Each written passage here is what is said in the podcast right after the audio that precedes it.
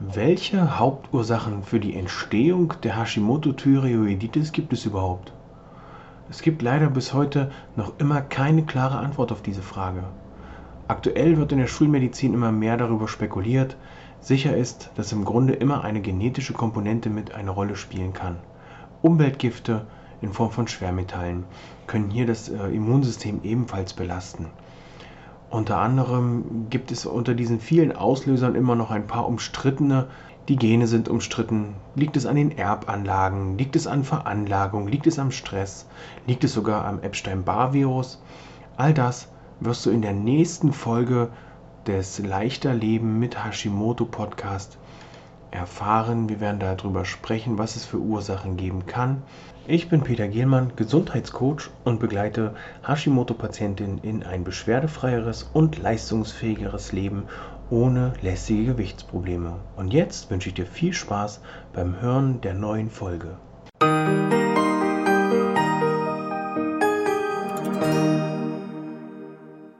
Herzlich willkommen zu Leichter Leben mit Hashimoto, der Podcast. Ich bin Peter, Gesundheitscoach und begleite Hashimoto-Patientinnen in ein beschwerdefreieres und leistungsfähigeres Leben ohne die lästigen Gewichtsprobleme. Die Ursachen von Hashimoto. Einerseits können als Ursache die Gene mitverantwortlich sein. Ja, nun werden einige die Hände über den Kopf schlagen und sagen, die Gene, die Gene, was steckt nicht noch alles in den Genen? Ja, Hashimoto kann hier übertragen werden meistens von Mutter zu Tochter. Sehr selten ist es so, dass das von Mutter zu Sohn übertragen wird. Sollte ich jetzt auch mit da reinfallen, dass ich es von meiner Mutter übertragen bekommen habe und es dann irgendwann mal ausgebrochen ist, was bleibt einem zu sagen, außer Dankeschön. Aber im Endeffekt ist es ja da auch nicht beeinflussbar. Ich denke, wenn meine Mama sich das hätte aussuchen können, ob ich Hashimoto bekomme oder nicht, hätte sie sicher gesagt, nee, komm, das lassen wir mal lieber.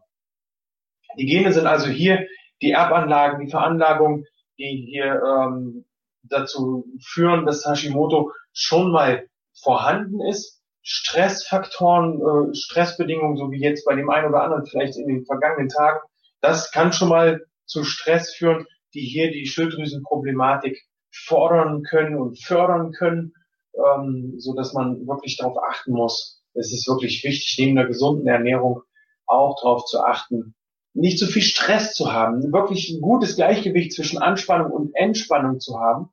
In den nächsten Tagen werden wir uns da auch nochmal einen ähm, kompetenten Gesprächspartner oder kompetente Gesprächspartnerin suchen, um hier die Möglichkeit zu, äh, herauszufinden, wie können wir Hashimoto-Patienten, Hashimoto-Leidenden uns wirklich entspannen wir haben das in den letzten Tagen immer wieder gehabt.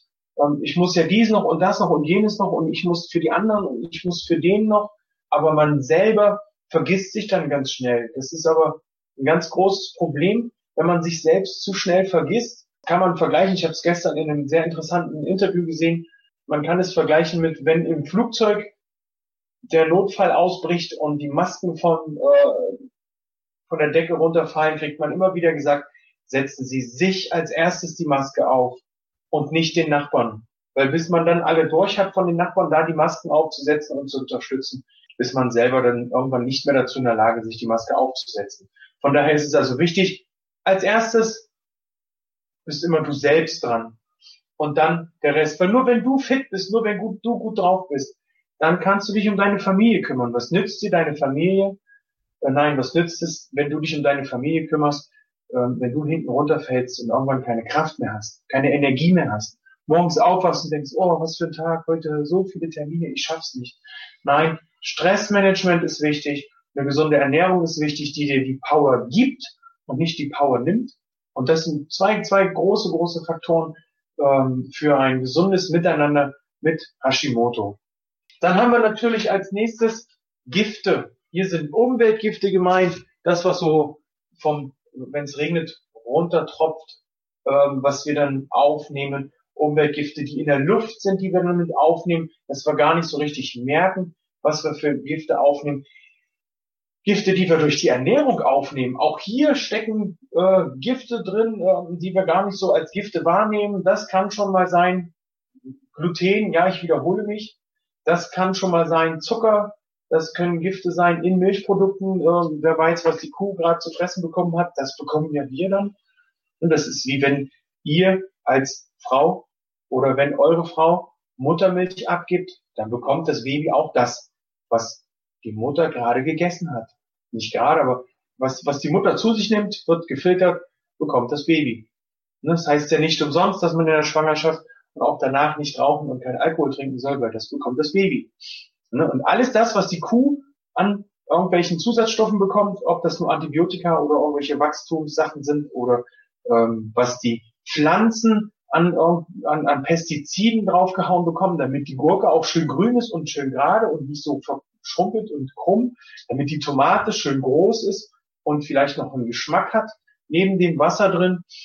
Alles das nehmen wir auf und verarbeiten das. Ne? Das ist eine sehr große Belastung für die Leber, eine sehr große Belastung für den Darm und die Verdauung an sich. Und alles das kommt uns natürlich negativ zugute, ob nun Hashimoto-Patient oder nicht, alles das kommt zurück und führt dazu, dass wir infektanfälliger sind. Egal was für Infekte, das Immunsystem ist geschwächt, weil es damit zu tun hat, den Stress ähm, außen vor zu lassen, alles was negativ durch den Stress auf uns einschlägt. Das Immunsystem ist damit beschäftigt, die Gifte abzustoßen, die Hormone, alles das, was rund um die Schilddrüse funktioniert, aufrechtzuerhalten, die Gifte ähm, rauszufiltern und hier erstmal so ein bisschen so, so, so einen Notfallplan durchzuziehen durch die ganzen Gifte. Und dadurch ist man natürlich infektanfälliger, hat schneller eine Erkältung, ist schneller niedergeschlagen, ist schneller dabei, irgendwie eine Magen-Darm-Erkrankung zu bekommen, ähm, weil halt einfach das Immunsystem nicht überall sein kann. Dann gibt es noch einen Bereich, der hier mit Prolaktin zu tun hat. Für diejenigen, die nicht wissen, was Prolaktin ist, Prolaktin, das fördert den Muttermilchfluss. Und wenn der natürlich hoch ist, der Prolaktinspiegel, wird auch mehr Muttermilch ausgestoßen oder die Muttermilchproduktion ist angeregt. Aber das allein kann auch schon dazu führen, dass durch diese durch dieses Durcheinander der ganzen Hormone hier auch der äh, das Hashimoto ausgelöst werden kann. Wie kann man so einen Prolaktinspiegel senken? Tief schlafen, schauen, ob man einen Zinkmangel hat, diesen Zinkmangel ausgleichen, schauen, ob man einen Vitamin E-Mangel hat, diesen Vitamin E-Mangel ausgleichen durch eine Gabe von circa 300 Milligramm über acht Wochen hinweg, ähm, kann man den Prolaktinspiegel dadurch senken, 300 Milligramm am Tag. Dann gibt es noch ein Mittel, das nennt sich Ashwagandha. Hier kann man auch mit unterstützen. Das entspannt auch noch ein bisschen, sorgt auch für einen tieferen Schlaf, wenn man das abends nimmt. Ähm, die Dosierung ähm, ist wichtig, da dann zu schauen auf die Verpackungsbeilage, weil das von Hersteller zu Hersteller manchmal variiert. Wenn man merkt, die Schilddrüse ist angespannt, angeschwollen, hilft hier natürlich äh, eine, eine Schilddrüsenmassage. Wenn die zu stark angeschwollen ist, ist es wirklich wichtig, auch von außen zu massieren und nicht direkt die Schilddrüse. Dazu kommen wir aber in den nächsten Tagen mal, was wir bei einer Schilddrüsen äh, beachten können, weil Schilddrüsenmassage ist Bestandteil meines Coachings, ist Bestandteil von leichter Leben mit Hashimoto. Gerade läuft ein aktueller Kurs und äh, da gibt's dann tiefergehendere Details zur Schilddrüsenmassage. Unter Umständen ist es auch notwendig bei der Prolaktin, beim Prolaktinspiegel, dass man seine Nahrungsergänzungsmittel, die man so zu nimmt, zu sich nimmt einmal im Blut vom Hausarzt testen lässt, um dann zu schauen, was man wie auffüllen kann. Das ist sehr, sehr hilfreich. Eine weitere Ursache ist das Jod. Hier ist es so, dass zu viel Jod die Entzündungsneigung steigern kann. Zu wenig Jod kann aber auch dafür sorgen, dass eine Schilddrüsenproblematik ausgelöst wird, da hier ein Jodmangel ist. Da ich festgestellt habe in den letzten Tagen und Wochen, dass Jod wirklich so ein Streitthema ist, die einen sagen ja, die anderen sagen nein. Dann gibt es welche, die sagen, ach, ein bisschen werde ich mich kümmern, dass wir in den nächsten Wochen mal eine Ex, einen Experten oder eine Expertin zum Thema Jod mit für ein Interview gewinnen können, um da wirklich mal für Aufklärung zu sorgen, dass man da sagt, jawohl, so funktioniert das und nicht anders. Da es hier Experten in dem Bereich gibt, denke ich, werden wir einfach auf die zurückgreifen um da mal noch eine zweite und eine dritte Meinung hören zu können. Das mit dem Jod ist von Mensch zu Mensch unterschiedlich. Der eine reagiert bei mehr Jod anders als der Nachbar oder als der Freund, der auch Hashimoto hat. Also ist es hier wichtig, einfach zu schauen, individuell erstmal auf seinen Körper zu hören oder dann auch zu gucken, wie reagiere ich bei einer Jodgabe oder wie reagiere ich bei einem Jodentzug. Auch eine Ursache für Hashimoto ist ein Darm, der nicht im Gleichgewicht ist, der hier also nicht für eine vernünftige Verdauung sorgt. Hier können Darmpilze mit, äh, in, äh, ja, mit Ausschlag geben. Hier kann sein, dass eine Fehlbesiedelung äh, stattgefunden hat im Darm, Fäulnisbakterien, die das Immunsystem reizen. Auch hier ist dann wieder die, ich, ich nenne es mal die Immunpolizei und kümmert sich dann um die ganzen Problematiken im Darm, kann sich dann nicht um die an, einschlagenden Infekte kümmern. Und schon haben wir wieder eine Krankheit mehr, die uns für ein paar Tage beschäftigt. Und so sind wir wirklich die ganze Zeit beschäftigt oder unser Körper. Und das ist ja das, was wir rausnehmen wollen. Wir wollen Entspannung reinbringen, wir wollen die, die Entzündung aus dem Körper rauskriegen. Und das bekommt man eben erstmal nur hin, indem man für eine gewisse Zeit auf bestimmte Nahrungsmittel verzichtet und dann ersetzt oder eben dosiert wieder zu sich nimmt. Aber wichtig ist erstmal, egal ob es wissenschaftliche Studien dafür gibt oder nicht, weg mit den Nahrungsmitteln, die für Entzündungen sorgen. Raus. Einfach mal verzichten und ersetzen. Auch ein Grund, der hier in die ganzen Sachen mit reinfließt, ob das nun Infekte, Gifte oder die Gene sind oder Jod und der Darm, ist, wie vorhin schon angesprochen, der Vitalstoffmangel. Wenn ich also hier nicht ausreichend versorge, wenn ich meinen Körper nicht ausreichend versorge mit vernünftigen Vitaminen, ob nun aus gesunder Ernährung oder noch zugeführt, dann kann es wirklich sein, dass hier einiges aus dem Gleichgewicht gerät. Darum ist gerade bei Hashimoto äh, meiner Meinung nach wichtig, dass man Vitamine auch von außen zuführt. Jetzt in der verregneten Jahreszeit, wo draußen nicht so viel Sonne scheint, ist es wichtig, einen sehr guten und hohen Vitamin D-Spiegel zu haben. Da gehört dann auch eine vernünftige Gabe von Vita, Vitamin K2 dazu und natürlich auch das Magnesium, dass hier alles gut aufgenommen werden kann.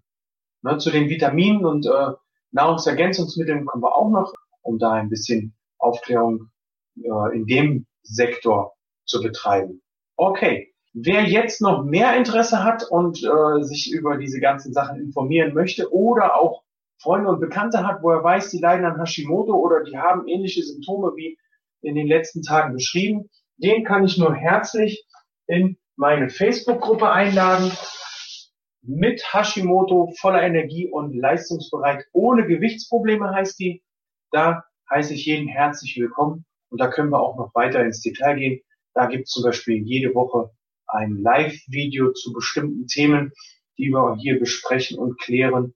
Und ihr habt die Möglichkeit, viele, viele Fragen zu stellen, die ich euch dann auch beantworte und die euch auch erfahrene Gruppenmitglieder beantworten. Mir bleibt jetzt nur noch zu sagen, ich wünsche euch noch einen schönen Tag. Streut diese Informationen so, so weit wie möglich, so viel wie möglich, dass wir ganz viele Menschen erreichen, die Hashimoto haben oder wo man vermuten könnte, dass sie Hashimoto haben, weil es die Ärzte noch nicht festgestellt haben. Okay, ich wünsche dir einen schönen Tag. Tschüss!